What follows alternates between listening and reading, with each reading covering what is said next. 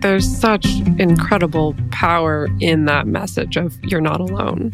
That's what's part, partly motivated me to do this particular kind of little spin-off series is just that is that like there's so much power in just someone sharing their story. There's always someone who can relate. There's always someone who can speak up. There's always someone who sees a little bit of themselves in the story that you share. Welcome to the Multiamory Podcast. I'm Jace. I'm Emily. And I'm Dedeker. We believe in looking to the future of relationships, not maintaining the status quo of the past. So whether you're monogamous, polyamorous, swinging, casually dating, or if you just do relationships differently, we see you and we're here for you.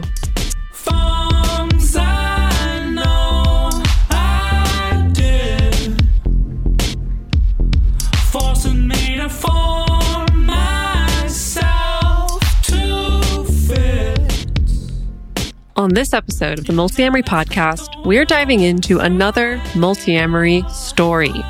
For this episode, I had a conversation with Corey Nicole Williams. The reason I found Corey is because for years, I've had a Google search alert set up for the term relationship anarchy. Now, the reason for this is there's not a lot of direct or official resources for relationship anarchy you know, I think a lot of people kind of stumble into this term. Maybe some people are familiar with the relationship anarchy manifesto, but the term itself and the concept I find really shifts and changes and, is interpreted differently by very different people. And so I set up the search alert because I've always been curious to track how the conversation is shifting and moving as more people write and create content about this concept. So I came across Corey's article on Mind Body Green titled, As a queer person, relationship anarchy helped me create the family I need. Corey is a very talented writer, and I highly recommend that you go um, Google that title, go check out her piece. Corey Nicole Williams is a freelance writer who graduated from St. John's University. She strives to use her voice to support and uplift others, but she also loves Marvel movies and writing about entertainment news. Her work has been published at 17, Distractify, Mind Body Green, and elsewhere. Corey and I had a wonderful conversation where we talked about relationship anarchy, queerness, mental health, Christianity, and so much more. I hope you enjoy. Can you recall some of the earliest messaging and lessons that you received about romantic relationships and sexual relationships? I don't even think, in terms of romantic, that I had a message really, like not directly told to me, just because I think it was just assumed how certain things would go. I think there's a lot of assumptions of, well, you know, I'll end up with a man and have kids with said man and, you know, grow old with these kids and this man. and that is not really how it ended up working out. If anything, one message I know I had for sure was that I was to be abstinent growing up, no sex till marriage, that whole thing. I grew up in a Christian household and that was just not something that we did. It was never like forced on me, but you know, whenever like, you know, there's someone on TV talking about it, it's like, Corey, come look. I'm like, okay. That kind of thing. Um, which is funny though because I actually chose abstinence on my own outside of any of that. This was some it was something I chose, and then when I was older, I made different choices. But yeah, that was something I chose at a young age. So I never really understood why that was pushed when I was already here. But okay. That's so interesting because I also grew up in a Christian household, very strong purity messaging, very strong abstinence messaging. That's interesting that you that you indicate that it's like this is actually something that I chose for myself, separate from being pushed into that. Can you remember your your thinking around that at that age? I was just um I don't want to say devout, devoutly religious because I don't know how devout you can be at like 13. Um but yeah, I was just very um, concerned with, you know, my relationship with the Lord, how me and Jesus were to get on, you know, how we were going to be homies at that age. And so I felt like one of those things was, you know, waiting until marriage, um, being like what I thought Jesus would have wanted me to be. And then part of that was, you know, me being abstinent until marriage. And it was something too where I was at an age or going into my teenage years, everyone was talking about having sex or doing something of a sexual nature or whatever the case may be. And I was like, that sounds like a lot. I don't want to do all of that anyway. So it's easier, just life is simpler this way. And frankly, that's true. For me, at least, it was a lot simpler not having to deal with all of that. So for you, it felt like a little bit more of an empowered choice that you made on your own rather than something that was just forced on you. Yeah, it was definitely like a choice that I made and I was proud of it. And I, I let everybody knew, not everybody, but people knew I wasn't afraid to talk about it. It wasn't something that I was like too personal or scared to talk about. Oh, wow. So you were even like shouting it to the rafters as well. Yes. When did that start to shift for you? I went to Catholic school. Oh boy. I went to a Catholic college, um, and whilst I was there, you know, at least at the school I went to, you're supposed to take three theology classes, at least at the time, this was like five, five, six years ago. Three theology classes and three philosophy classes. And and you, you could take whatever classes you want as long as they fit that criteria of the class. So I ended up taking a few different classes and, uh, you know, a lot of the professors either were Catholic or Christian or didn't really care too much for like historical, um, or traditional rather beliefs. Or they were like, this is some bullshit. Here's what you need to know. Whatever they said you know, um, this is what I actually remember some philosophy course. The first day, the professor was talking about Jesus being some fancy man in the sky, and someone was so offended they just walked out. And I was like, "Oh, okay." So the class oh, is no. like that. oh no! It was like that. Wow. Yeah. Yeah. You talked about certain professors being like, okay, this over here is bullshit and here's what's the actually important thing. Like, do you have a specific example that you can recall of that that was influential to you? I remember I took a my only Saturday class because I was like, I wonder what it's like to take class on Saturday. Just in case you didn't know, it's some bullshit. Um, Suspected. I, yeah. So I, but I think this was the only day of the week I could take the class in terms of my schedule. Anyway, so I'm taking this Christian marriage course, and he, like the professor is is um, I believe he is a he was a Catholic, and he I don't know if he still is or if things change. I'm sure his like beliefs have changed over the years, but he was saying how he grew up that way, and now he's and he taught us essentially the history of marriage, what it meant to be married throughout the years, and all that stuff. And he's basically saying about how the Bible just says that you know waiting until marriage is just a way for men to control women, and something about that just like did something to my spirit. Like I was like, wait a minute. Wait, wait, like I feel like I knew, but then when he said that, I was like, damn, no, I know no. You know, I can't deny that now because he's saying it and he has like references for his facts. And I'm like, okay, damn. So now it's like I'm going on this journey of like, what do I really believe? How do I feel about what I believe? And I had a boyfriend at the time too. So um, we were, I was waiting and he was only waiting because I was waiting. So not that he pressured me because that's not what I'm saying but it was very much so I could be having sex right now. You know, I could see what this is like. I could do the thing and discover what this aspect of life is. And if I'm really interested, what really is stopping me, you know? So I just got more curious. And after a while, it was just like, maybe this isn't the, the biblical wave I need to be on. I, that's really amazing to me because when I think about my own upbringing, it, it wasn't Catholic, but it was evangelical Christian. And to be presented with a concept like that about, hey, marriage has a history. It hasn't always been this thing. It hasn't always been this like spiritually divine, God blessed thing. You know, it does have this history and patriarchy and control of women. To get a message like that from a secular source would be so easy to be like, oh yeah, well, it's a secular source. It's a secular professor. They're way too liberal. Like, of course they're going to say that. But to get that from an actual Catholic institution and a Catholic professor, I feel like that, that would have, if I were in your position, would have just like blown the doors off my reality, which it sounds like it did for you to a certain extent. Yeah, I, the college really was looking back. College really was like my whole life shifted in college. And I can see why looking back now, but at the time it was just like, what do you mean? You know, that I can do all these things and that I hadn't even thought of before, you know, all these different aspects of life, especially because I grew up in a, but the thing is, I think with my household growing up, we weren't so like devoutly Christian that like we couldn't watch TV or anything like things like that. We weren't so, it wasn't such an extreme environment, but it was like, you know, just be aware that God loves you and like you follow the teachings and things like that, you know, you can live your best life in heaven, that kind of thing.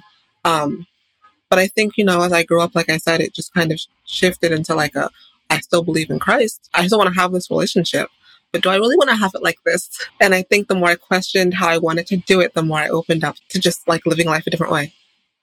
So your boyfriend that you had in college, did that feel like it was like a serious, like definitely going to get married kind of relationship, especially since the two of you were deciding we're going to wait?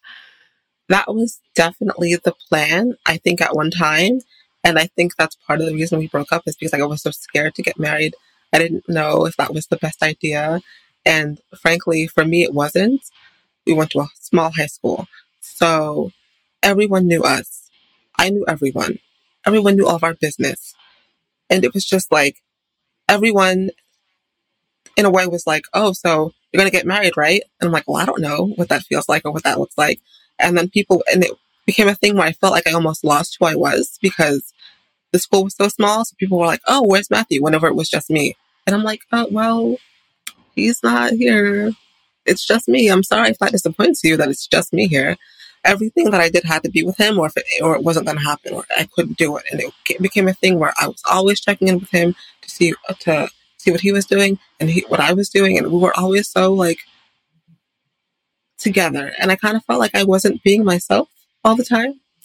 And on top of that, um, I was kind of you know being in college, and you're seeing people doing different things than you grew up seeing, so people are being openly queer, openly gay, and like, I'm just like, well, what if I want to do these things? Can't do these things in the relationship. So it's like, I wonder, like, if I really am gay. I was very much into questioning my sexuality at that time.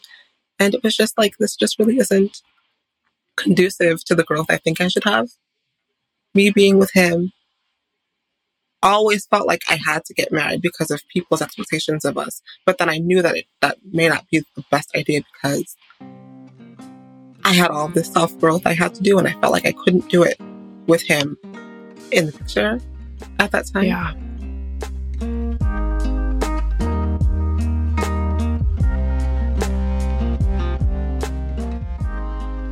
I think it's especially hard what you're speaking to because I, I, do think in a lot of the Christian tradition, we are kind of trained to look at relationships as you become one unit right? Yeah. That's literally biblical. Like you become this one person, you become one flesh. And so from a very, very early age and a very early time, and sometimes in very inappropriate relationships, it's like you're encouraged to have that hive mind where we just come as a unit kind of way of relating to the world, which, like you said, really isn't conducive when you still have a lot of self discovery to do. Yeah, especially being so young. I was like 20 something we were together from when I was 17 to when I was 21, 22, I believe. So those are those years, you know, I'm in college trying to figure out my life and it just, you know, being committed to the one person for the rest of my life just really didn't seem, the older I got, like it made sense. Was it scary to leave that relationship or did it feel liberating? Um, I think it was a little bit of both. I think it was scary because I I felt like not only was I disappointing people that I cared about, because people I knew were really rooting for us and our families all knew each other and all of that, but it was also like not liberating in the sense that like I'm finally free, but more in the sense of like I can see what my life could be. You know, I could see what what could be moving forward. You know, and I, that was mm. when I mm. entered my first like polyamorous relationship and, you know, I was doing gay shit. That was fun. so, yeah. I'm curious to rewind the tape there a little bit because you talked about, like, you know, there were these influences around you where you could observe and you could see what your life could be. And I'm curious, what were the things that you were seeing that you feel like were the most influential? Were there particular people or like particular scenes or particular communities or particular events? Like, what do you think was influencing that most to kind of start thinking about the ways that your life could be different? I think that even though I went to like a, a Catholic school, there was a lot of queerness, a lot of trans people, a lot of openly, a lot of people openly doing and experiencing and being these things and these people. And so I don't think in the moment I'm like, oh my gosh, I can do this too. But more, it was more so it was just like, that if I like, or if I, if, or if I'm attracted to this person, like I can see where that goes, you know, just like so and so is doing. I a lot of my friends in college and even people I'm cool with now from college are non-binary or somewhere in some kind of transgender experience. A lot of people are bi or pansexual. A lot of people have done things just to see how they felt about it, just to ex- experiment and see how they felt. So, you know, that was something that I was just constantly around. And I think that when people kind of um, indirectly give you the okay to do things, you just kind of feel like you can do them too. I feel like growing up too, I kind of felt like I kind of gradually opened up my mind to the idea of like being with women or just another gender in general. It was just kind of like before I even knew what being transgender was, you know, growing up and seeing other girls, seeing women I thought were attractive was something I, I always experienced, but it was like, but that's just because other women are beautiful. and I just, I can't be bi because I've never been with a woman anyway. And like, well, they just look nice. And they, you know, things like all those things you say before you realize, like, actually, wait, like, I'm actually bisexual. Yeah. I said all those things and I was really concerned with how much experience is enough to be considered bisexual. And there was definitely a point where I was like, well, I can't claim the identity if I've never done certain things, you know, because I knew from a young age that bisexual people got a bad rap. And it was just like, well, I wouldn't want to add to that stigma. So let me just like chill out and see how I feel before I just say words out loud. and, and how did that go? So, I mean, so then what was that like? Was it then it's like, okay, now I got to go out and like get a bunch of experience under my belt? No, because I was still awkward. I'm still very awkward. So it's like I couldn't do anything anyway. What am I going to, how am I going to gain this? How am I going to experience these things? Versus um, the idea I feel like a lot of people were just like, you're not gonna, if you haven't dated a girl, then you can't say that you're bi. And it's like, okay, but what girl would even want to go out with me? Like, how do you, how do you even meet people to do gay things with? How does I, I don't, like, I don't even know how that works. So at the time it was just like, well, I'm just going to be here and like in the back, quiet, not expressing anything because I don't want to be that person. Yeah. It took, um, after I broke up with my ex-boyfriend, I realized that if I'm going to do gay things on purpose, I got to put myself in spaces where there are other people who might be attracted to me. So, um, I actively sought out like, you know, dating apps and stuff. We've all been on Tinder. And, oh, yeah. Um, unfortunately, unfortunately. right. oh my God, it's so bad. Um, you know, we've all been through those things and been on like Facebook groups. And because I had met certain people, I was just becoming friends with people who were transgender or who were just living life differently than myself. And it was really just eye opening to see people be happy doing all these things that I grew up not knowing you could do. Because it wasn't like we were talking about like being gay is horrible or like being transgender is this horrible thing. We just never talked about it growing up. I never knew until I was in school and seeing those things. So I didn't grow up with the stigma, which I think is good. Like my family's always been very like accepting, but it just wasn't spoken about. So it was like, well, I don't know anything bad about these people. So in my head, they're just people doing other things.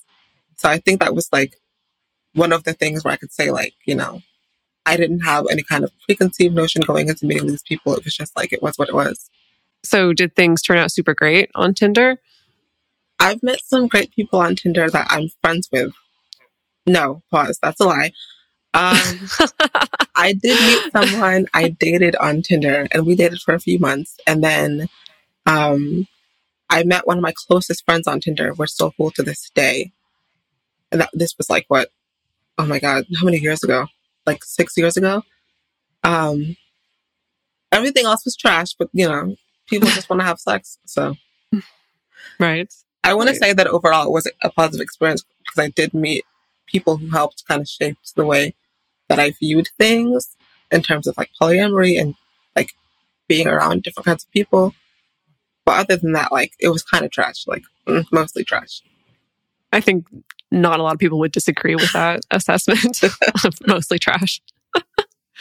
Do you still identify with the label of bisexual now?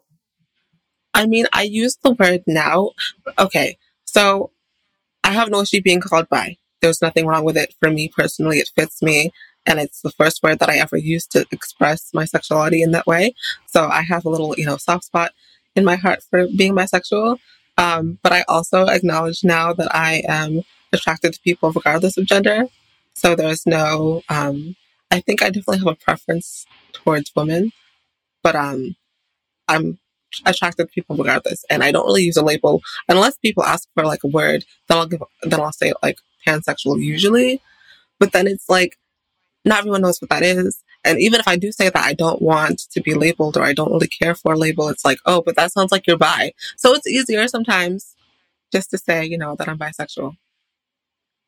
Yeah, it, it is interesting, like what you brought up earlier about feeling like we need to almost like have a particular resume or a particular amount of experience to be able to claim a particular label. the number of times I've been asked, but honestly, only by men. So, what do you like more? And if I if I pick mm. one or the other, when I was younger in college, um, and asked that question, I would pick I would pick one, and they would say, "Oh, so that means you must be straight, or you're just gay, or whatever." I'm like, I don't think that's how it works. I'm not sure. Mm. I don't think mm-hmm. that's how it works. uh-huh. So um, that was always the thing too. Now that I'm older, I just don't even answer that question. But at the time, it was like, well, I guess if I had to pick one, like, I don't have to. right. One. Right. That is a weird question to ask someone that you don't know very well.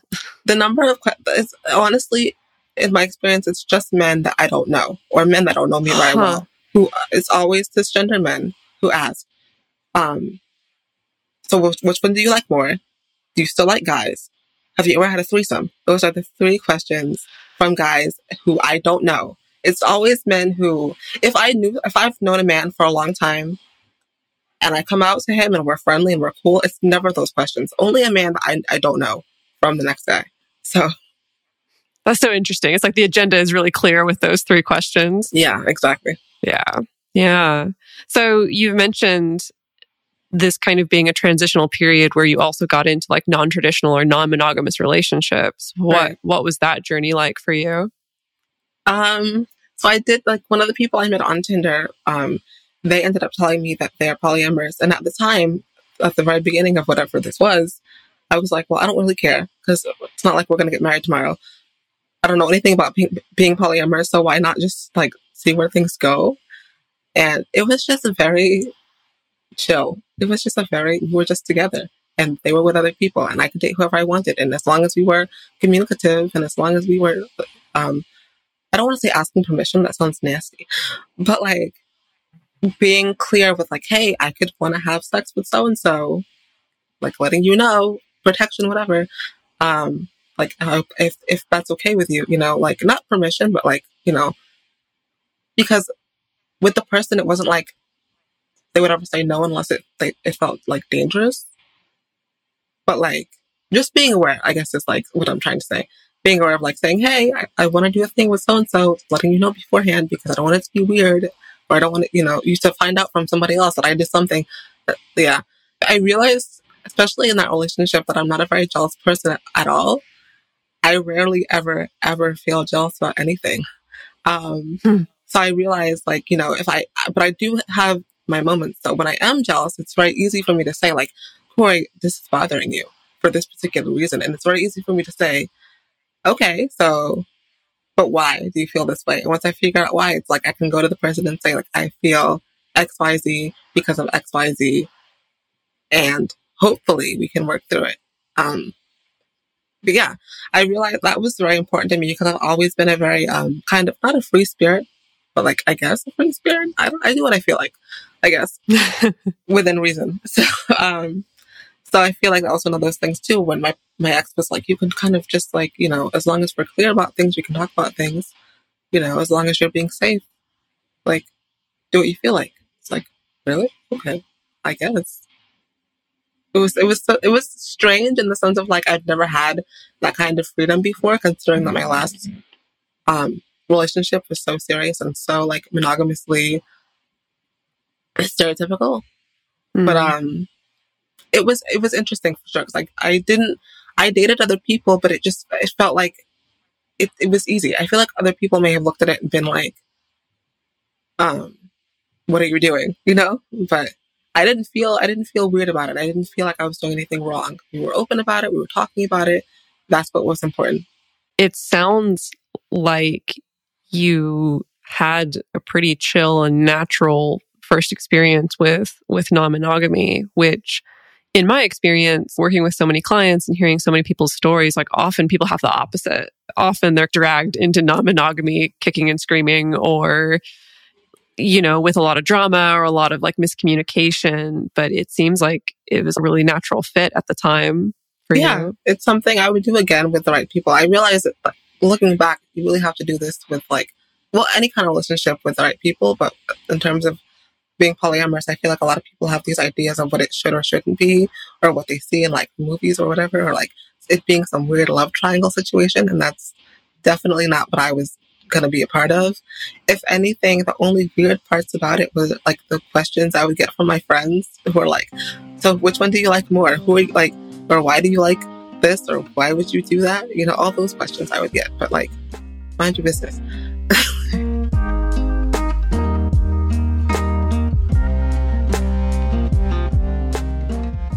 Had you ever questioned monogamy or traditional relationship structure up to this point, or was this particular relationship the first time for that?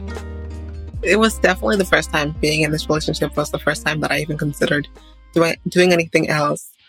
I didn't even think, I think before this that I could do anything else. I realized for myself too that I'm the kind of person who I don't really see it happening for myself until I can see someone else has done it. I, I think I've yeah, like looking back, I I've been the kind of person like I don't think I can do this, but then if someone else does it, it's like, but why can't I? I had never really even seen like a healthy polyamorous thing. I think the closest thing that I had gotten to like people being as healthy as I guess you could be before this was like people talking about how I guess if you cheat and your partner doesn't know, do they really is it really a problem? Those kinds of things.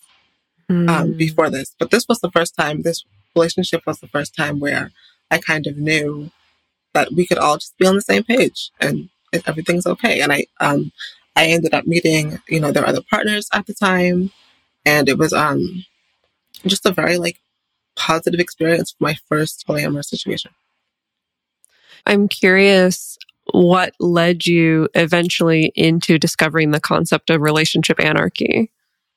So a lot of stuff happened in college. Um, yeah, I, am gathering that.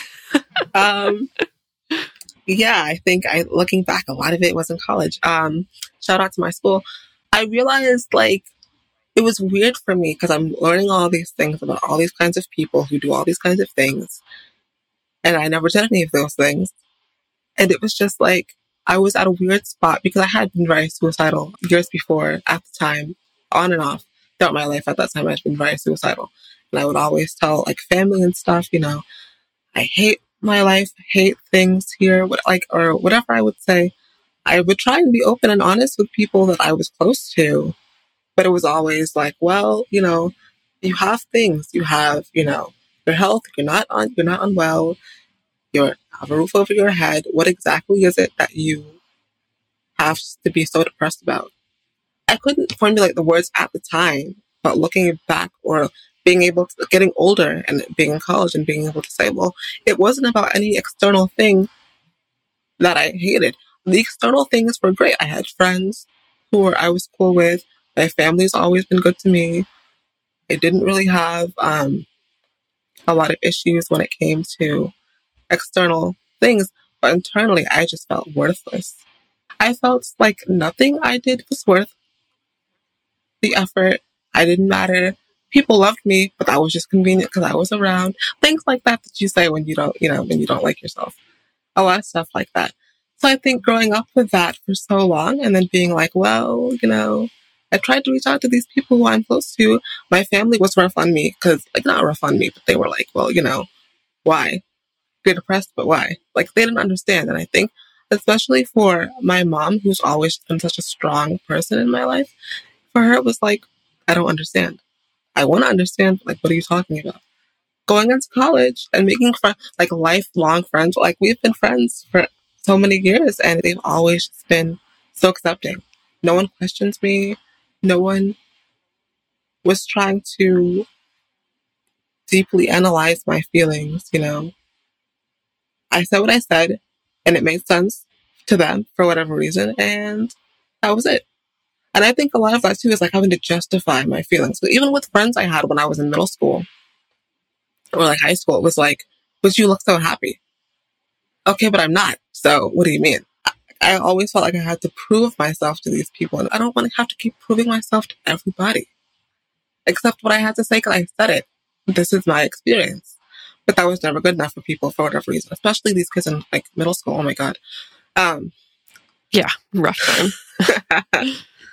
um, so yeah, so I met these these kids in college, and it was just like wow, like people like I came out to the first person I came out to was actually the person I'm going to I'm going to his wedding. I was finally around people who didn't really care about me having to prove myself, around people who who may who even have the same culture as my growing up. Like I, my family's from the Caribbean, so who had like the same cultural understanding that I had, so knew the kind of background that my family came from, but still understood from my point of view that like I still felt the way that I did, and that's valid. And it was just so like, like a weight off of whatever mm-hmm. shoulders, you know. It was such like I could breathe, you know. It was so refreshing. I love my family. Everyone's cool over there. Okay, sure. But I really put in all my emotional effort to be told that what I experienced wasn't real. That sounds fake. Mm. like, I can't do that. So with me and my friends, it was just like, I love these people. These people are like a family to me. Regardless of where we've moved to at this point, we're like a family. This was before I realized the concept of a chosen family, but at the time it was like kind of awakening and unraveling that idea of relationship anarchy, where it was like, well, I can kind of, I can choose a family. I can have a family that I'm connected to you by blood, and that's great, sure, whatever. But I could also choose people on purpose who mean something to me and have those relationships mean just as much as my family. That was so like refreshing. That was so cathartic to whatever my little depressed self was feeling at the time. Uh, it's it's almost like this difference between your blood family. These are the collection of people who technically, biologically gave you life, brought you into life. But then if you find this chosen family of the people who are like actually actively giving you your life and, right. and saving your life, especially if you're in a depressive state, you right. know, it's, it's fascinating. We're going to take a quick break from our interview to talk about the best ways that you can support this show so that we can keep bringing stories like this to you for free. Judy was boring. Hello. Then Judy discovered chumbacasino.com. It's my little escape. Now Judy's the life of the party. Oh, baby, Mama's bringing home the bacon. Whoa. Take it easy, Judy. The Chumba life is for everybody. So go to ChumbaCasino.com and play over 100 casino style games. Join today and play for free for your chance to redeem some serious prizes. Ch-ch-chumba. ChumbaCasino.com. No purchase necessary. Void where prohibited by law. 18 plus terms and conditions apply. See website for details.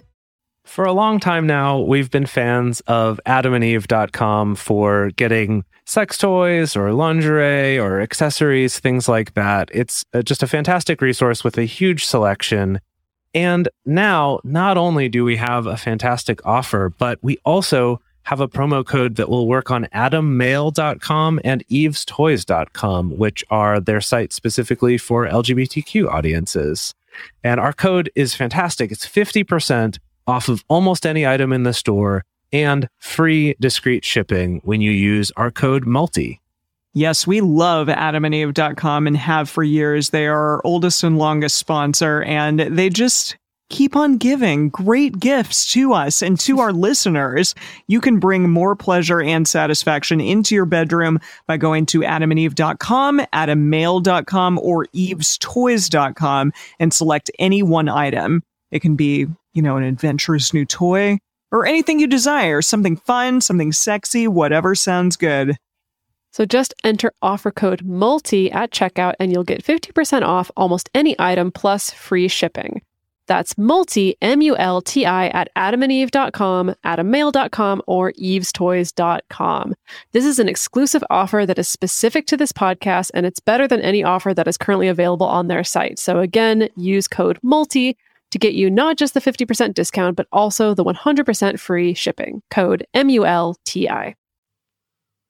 So, so my question for you, because I think the concept of relationship anarchy, I guess probably quite appropriately, there has yet to be a single defining voice for relationship anarchy, right? There, there's yet to be a single defining book or a single person or content creator or whoever who's really leading the charge on defining this concept. And so conceptually, I find that it really shifts and changes and depends on the person. And so how do you even define relationship anarchy?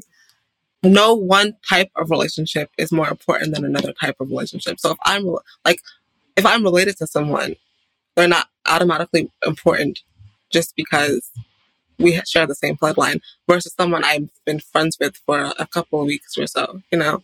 If I'm cool with that person, we're cool. If not, we're not. But that doesn't make it special or that doesn't make it more important just because um, I'm related to them. But the same thing also counts for like romantic relationships. I feel like a lot of people put their romantic relationships, um, whether they be polyamorous or monogamous, on this pedestal of like, this is the most important person in my life.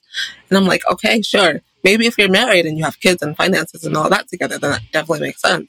I don't have any of that. so I don't know what that looks like. But for me, like, my partners have never been more important than my friends just because I was romantically attached to them. I've always been the kind of person to say my friends are just as important, if not more, because I don't know if I like you all the time, romantic person. you know? can can relate. you know, so it's like um I put all of my friends and all of my um all of my relationships on like the same kind of pedestal, but it just depends how close we are and where I place that person or that relationship in my life. On a day to day practical basis, how do you think that this concept has changed like the way that you interact with your family or your friends or your partners? Like, does it change the way that you communicate? Does it change the way that you plan? How does it look on a day to day basis? Well, I'm not in a relationship right now, but um, when I was, it was always very much. If I was seeing someone and it was like a consistent, serious relationship, then by default, you know, all my weekends would go to that romantic person just because, you know, how often, like, how often would I get to see them? So by default, that would typically be a thing. Once a week, we can see each other. But let's say like a friend of mine made plans. Well, actually, romantic person, we didn't really make plans plans. I just gave you the day. So my friend wants to do something this weekend. I'm going to go out with them and I'll see you when I see you. I think um, a lot of people kind of um, assume that just because I'm dating someone or just like I have romantic feelings towards someone that they always come they always come first. And a lot of my friends are like that. I've had issues with friends who are like that. Um, and it just has never made sense for me personally. So I think that just like scheduling my time and like allowing people who I really care about to be in my personal space on a regular basis has changed. But I also don't think I've never not done that. I kind of feel like I've always been a version of this person now I have a, a word to understand how I feel, and this makes sense for me because this is what I've chosen actively. Other question for you, because this is one that I, I think always throws people for a loop. And this is a concept that I'm really intrigued by. Do you think that someone can actively choose a monogamous romantic relationship, but still be a relationship anarchist? Yeah, I think I've done it. I think that people in monogamous relationships sometimes can feel, or the stereotype is that you're the best thing to ever happen to them, that you're this person's everything, that, you know, anything else happens, they're always there for you, or anything that happens, they'll always be your number one. And frankly, that's just not realistic, you know? Especially when you have had friends for years. Like I've had friends for years who I would do anything for, and you just happen to meet the love of your life tomorrow. That's wonderful. Meet the love of your life, but also understand they're not more important just because you have romantic feelings romantic feelings are not the end all be all just because you want to kiss them at night. You know what I mean? Talking to your partner and saying like, Hey, you know, I love you, but the love I have for you isn't more important than the love I have for my friends, isn't more important than the love I have for my, my family, you know, just letting people know that that's how you feel and making sure that they're open to that idea. Cause I think a lot of people do kind of look for a romantic relationship to kind of be like you're they're everything all the time and no one else matters. And that's just not how I see things. I feel like if I love you, I love you, but you also have to understand that with me, I have amazing people in my life already. And if you want to add to the amazing people in my life, then be my guest. Like come through. Let's do everything together. But at the same time, you're not replacing anybody. You're not more important than anybody else unless we really decide to like come together and like build a family, then I guess we can reevaluate that as time happens. but people aren't more important just because you do a certain thing with them that you wouldn't do with anyone else. What was it that drew you to first start speaking and writing about these things more publicly? Ever since I came out as bisexual, I need to use my voice. I kind of need to say a thing for people who may not have a voice. While I do intersect into a few different minority groups, I have so much privilege and I have so much, I'm so blessed to have the life that I have. So it's like, if I can help the next person express how they feel, I'm going to do that too.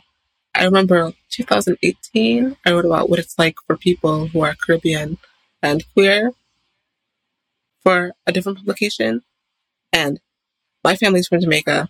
I'm queer, but I've never had those kind of experiences. Some people have told me that they wanted to kill themselves. One person in particular who told me that he told his brother like, listen, if I end up being gay, just kill me. Because he knew that going back home to the country that he was from, it just would not be accepted. And so things like that. I also like to learn about people. Like just people's experiences are just so fascinating. Like, why would you not want to know? If like if they're gonna let you know what's going on with them, like take all the information you can, like learn from people. I think that's so interesting. So I think when you and also when you allow people into your mindset, you know, it allows them to say, like, hey, I'm not alone. It's not just me out here in the void. Other people have my experiences. And I think that's really important too. A lot of people feel like they're alone because just because they don't have anyone else to speak to or nothing else to compare to. And I think it's really important to give people that space where you can say, like, hey, you know, it's not just you. Like, it's me too. I also struggle with whatever it is, you know? There's such incredible power in that message of you're not alone. That's what's part, partly motivated me to do this particular kind of little spin-off series is just that is that like there's so much power in just someone sharing their story. There's always someone who can relate. There's always someone who can speak up. There's always someone who sees a little bit of themselves in the story that you share. And that's such an important ripple effect that that can change so many things. And that actually leads me to I want to back up a little bit because I am curious to hear about your coming out process and what that journey was like for you. If coming out for you was just about sexuality, was it also about relationship anarchy? I don't think I necessarily came out in terms of relationship anarchy. I just started to act how I wanted to act. And if you didn't like it, then okay, don't like it. When I came out, I only came out to my mom per se. I feel like coming out is complicated, but the only person I feel as though I truly went out of my way to come, to come out to is my mom. I felt like she deserved to know living under her roof, but I also feel like no one else mattered. My siblings are pretty chill. They wouldn't care either way. Um, and like no one else in my life deserved the energy and deserved the emotional deep sigh that it is to come out in such a big way. So I told the polyamorous person I was dating at the time, I, I was like, listen, or yeah, I think I said this to them, but I also just to myself, like, listen, if you fall in love with this person who is um not a cis man, tell your mom that you're gay, okay? Because she should know. Just say it, just say it one time for the one time and move on. Mm. And so I, so I ended up catching like really soft feelings at the time um, for this person. And, you know, really felt like I loved them like that. So I was like, okay, I gotta go and say the words to my mom. And it's funny because the day that I did decide to come out, my friend came over and um, she's a woman. So I think my mom kind of knew that I was, you know, gonna say mm-hmm. something. So I go and I sit, I go to say something else beforehand and I kind of didn't leave. So she's like, is there anything else you want to say? and she's, and I'm like, so, hey, mom. Yeah, like, and she's like, is that your girlfriend? I'm like, no, it's not my girlfriend. We're just friends. she's not my girlfriend. We're just friends. But I do want to say, like, I'm pansexual. And she was like, what does that mean? So I tell her, like, you know, pretty much that it means that I'm attracted to people of all gender. I don't really feel like I'm just limited to cisgender men. And she kind of hit me with the, but there's only two genders. And then I kind of was like, you know what? That's a conversation for another day. Mm. We'll talk about being transgender and what the spectrum is like all day long. Not today. good boundaries around your energy. Good job protecting yourself there. Something was like, just say that, just say it quick. no, you don't have to go into this whole explanation. um, but thank you. Yeah, I didn't realize how important that was until after I said it. But I was like, damn, okay. um, but yes, I'm like, this is a conversation for another day. But yeah, I said what I said. She was like, okay, well, yeah, you know, I've always kind of known. Um, so I said what I said, and she was like, well, yeah, that's fine. You know, do whatever you want. And I remember eventually I ended up asking her, can I bring like potential partners or like dates over? She was like, yeah, you know, do whatever you want. So yeah. So she was Nice. great about it. It was a lot better than I thought it could have been. You know, like when you're in that doomsday mindset where everything is like, it's either great or you're to die. That was kind of where I was with the whole thing. So it was really, really good. But I also feel like coming out is such a complicated thing, especially when you're not a lesbian, like, or if you're not attracted to one gender, it's always like, you always have to come out because then it's like, in a way, because they'll see you with a guy, it's like, oh, well, you're obviously straight. Like, well, that's not true. Or if they see you with someone who's like a woman, or it's like, well, that's not, I'm not a lesbian either. I get that a lot. Mm. People think I'm a lesbian. So I wish lesbians thought I was a lesbian, but whatever.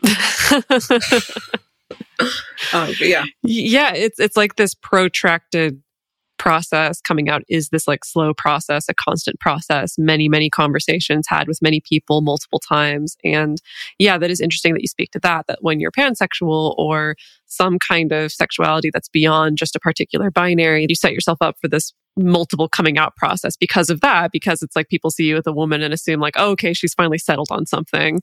yeah. And you know, and then you have to have another conversation. Yeah, um, it's strange. Now that I'm dating again, um, it's kind of weird because people won't date people who are, who are bisexual for whatever reason. So that's interesting now. I don't mind. If you don't want me, I don't need to want to be wanted by anyone. If that's not what you want, then don't want me. But um, it's interesting to see like people in their like bios or whatever it is, like know this, know that, no bisexuals, pick what you want, whatever. I'm like, okay, Jeez. bye. My God. yeah. Well, outside of, I mean, outside of the experience on, on dating apps, do you think that like people of your generation are more accepting in general of like non-traditional ways of relating or of things like relationship anarchy? Um, I think relationship anarchy for sure is one of those things that people are like, like well, at least when I explain it, like, oh, that makes sense. I can see how that makes sense because, like, you know, a lot of people I know too also have issues with their family, and they just haven't had the space to talk about like how their family has done whatever it is to them to make them feel a certain kind of way. Um, and but they have to, you know, honor their parents or honor their relationship because that's their parents. So I think for a lot of people who've grown up in a household where their parents' word was law and are now growing up and realizing that like they can forge their own path and like set the boundaries that they want with their own relationships it's really important for them and they they're acknowledging that um other aspects of my life i don't really think so. Just in terms of like um like different concepts for me like being bisexual like i still get a lot of those same questions. It doesn't matter how old the person is it's still alive. But which one do you like more? Or how can you do that? Or all these things. So um relationship anarchy i think is an easier pill for someone to, to swallow once they see how i explain it Did you, as a part of all of this, did you go through a deconversion process or do you still feel like you have ties like to your religion and your religious upbringing now? um, I think there'll always be a thing where it's like, oh, but well, what would Jesus say if he saw me doing the gay thing? Oh my God. There, I still, that's something I still struggle with, honestly, especially with like religious beliefs. Um, I still struggle with that. It's like, but what if he doesn't love me anymore because I'm doing gay things? And it's like, but, it, but then it's like, does, does that matter? Like, does that really matter to you? And a lot of people will, you know, have their religious beliefs based on like their personal experience with the Lord, or they'll have things that the Bible say, and they, they're very strict to the book, which you know is your business. Obviously, I don't really care much for doing things exactly by the Bible's pages and all of that, but I still try and have that relationship, that connection. I don't feel like when I was made, there were any mistakes. That like I'm just how I was supposed to be. I also have um to add on to another intersection to my life. I also have cerebral palsy. That's something you're born with. That's something you can't like not have. If you have it, it's there. So um, I think the whole thing of even saying that I was a mistake or in a way, or that I did do something wrong implies that God was wrong and that doesn't work for me. So, like, it is what it is. This is just who I am. With your religious background now, like, what are the things that you find are actually really supportive and encouraging for you? That's one thing about a person I previously dated who is also religious, but is of trans experience. That was something we really connected on was that we are religious, but we also have this, you know, this experience that we want to like live and, and we have this way of life that we embrace, regardless of what religious texts say. I've always tried to pray or just be aware of like the Lord's presence or just being a good person, doing things that I think would be expected of me as a Christian. Mm-hmm. Helping other people out when I can, being there for people when I can, you know, things like that I think are mm-hmm. most important. A couple of years ago on the show, we did an interview with the person who identified as a, as a queer Christian and actually wrote a lot of resources and like create a lot of content around that. And it was a really, really cool episode. Like, really enjoyed talking about queer Christianity and things like that. And I was surprised that we actually got a very polarized response to that episode. It was either people who were just like, oh my God, I'm so glad that you covered this topic. Like, I still identify as Christian and I'm so glad to see myself represented in this way. Or it was people who were very, very resistant. Like, I can't believe that you would even support Christianity. I, I don't understand how you can justify being queer and Christian and stuff like that. I'm curious to know like what you would say to the people who hold that like really, really deep sense of aversion to the idea of even trying to rectify being queer and being Christian at the same time. I mean, for the religious people who are against just the whole aspect of being queer, for those people I can't speak to because you're going to believe what you want to believe. And that's fine. Um, I don't um, think any of those people listen to our podcast anyway. So, okay. Yeah, sure, okay. Um, yeah. But for um, the other side of things, I just feel like my relationship with Christ is really none of no one else's business. I've been through a lot already on my own. I don't need anybody else coming over here and saying anything. Else. If you would like to have a constructive conversation, we can definitely do that. And I'm totally open to being told that I am missing the mark or I'm doing this wrong in your opinion or whatever. But to come through and just like be negative for the sake of being negative or like bashing my religious beliefs because you don't agree, like, what does that do for us? What does that do for you that you want to come through and be so negative? Like, like, get a hobby, eat something, you know, do something else. I like that as a response to just people who are being cra- crabby in general. Just tell them to eat something. I eat like it's a hobby, so like it's a good time. What are the things that you hope for the queer community in the future? I hope that the queer community can just embrace itself, embrace each other, embrace the different aspects of the community. Um, I've seen a lot of like just negative things from people in the community towards other people in the community, whether it be through like dating and stuff or whether it be through um, experiences other people have told me about. I just kind of hope that we can all kind of just be more accepting of one another. Like for dating, for example, it'll be like, I, I read some profiles and it was like a lesbian who was talking about how she doesn't, she is a stud or more masculine. And she said she doesn't date other um, masculine lesbians because that's too gay. And I'm like, what does that mean? We're all gay. That's the whole point of it. Things like that. Um, and I have an ex who has spoken about, you know, they are non-binary, but going into queer spaces where you would think that it would be more accepting are not. So even if the other person is transgender and they preach about, let's say, like using correct pronouns, my ex would still constantly get um, misgendered, like on a regular basis, by the same people who were claiming that they were so inclusive. And it's just like, make it make sense. So that's something I really want to see, like, to change for sure, like, is just like being more accepting and open minded getting rid of all of these heteronormative ideas of like what we should and shouldn't be just because we grew up in that space doesn't mean we have to have those same ideas and opinions in a in a slightly gay way. I want to see us have the equality we all deserve. I think a lot of people want to do a lot of things, but there's still so many legal loopholes or legal caveats to what gives us the same rights as straight people. And I want to see um, us just be happy. I think we all just deserve that. Lastly, do you have any advice that you would give to any budding relationship anarchists or anyone who's intrigued by the concept? I really think that it's just important to evaluate your relationships outside of the bonds you have. I think a lot of people get caught up in like, well, this is my family, or we've been friends for 15 years, or I've known this person since I was a, a baby. I think a lot of times the emotional bond we have with people kind of gets in the way of like objectively looking at the relationship and saying like, should I should I still hang out with this? Should I still be around this person? And I know that that's rough to kind of cut people off when you've had this close bond.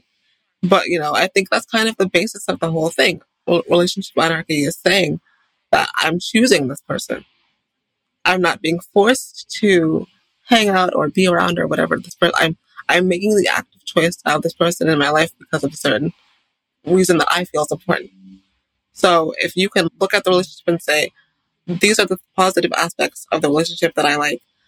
These are some things that are not so great. Do I still want to keep this person in my life despite these not so great things. Everyone's gonna have everyone's gonna have a thing where it's like I don't like that, but you know we're cool. So, you know, so kind of like talking about or discussing or like even with yourself discussing like what exactly it is that you like about this person and why. And if you can really have a deep understanding of like what that looks like for you, what that means for you, and who this person is in your whole life, and say like this is someone I'm keeping around because they value me, because I value them, then that's like the first step. Take the time to assess because that's what will give you the power to say, you know what, maybe this isn't for me. Or maybe I need to make a different choice. Or maybe you're the best person I've ever met in my whole life. Maybe we're bestest friends on purpose. So yeah, I think if anything, just evaluate every single relationship and see why you want them in your life. Wonderful. I think that's a wonderful place to leave that on that note. So lastly, for all of our listeners, where can people go if they want to see more of your work and your writing? Um, so I do have a website, CoreyNicoleWilliams.com. That's where all of my work things and all my professional stuff is. So I have a Twitter, Corey Nicole W. Instagram is the same thing. I think that's pretty much it. Excellent. Well, Corey, thank you so, so, so much for your time. And thank you so much for sharing your story. This has been a really wonderful, fascinating conversation. Thank you for having me. I'm so honored.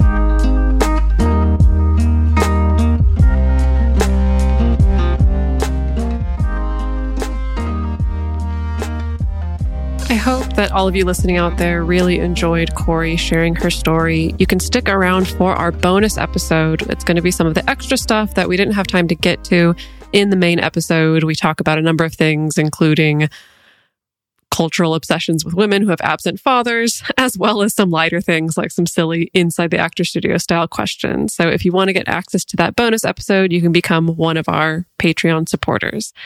The best place to share your thoughts with other listeners is on this episode's discussion thread in our private Facebook group or Discord chat. You can get access to these groups and you can join our exclusive community by going to patreon.com slash multiamory. In addition, you can share with us publicly on Twitter, Facebook, or Instagram. Multiamory is created and produced by Jase Lindgren, Emily Matlack, and me, Dedeker Winston. Our episodes are edited by Mauricio Balvanera. Our social media wizard is Will McMillan. Our production assistants are Rachel Shenowork and Carson Collins. Our theme song is Forms I Know I Did by Josh and Anand from the Fractal Cave EP. The full transcript is available on this episode's page on multiamory.com. When you visit Arizona, time is measured in moments, not minutes like the moment you see the Grand Canyon for the first time. Visit a new state of mind. Learn more at hereyouareaz.com.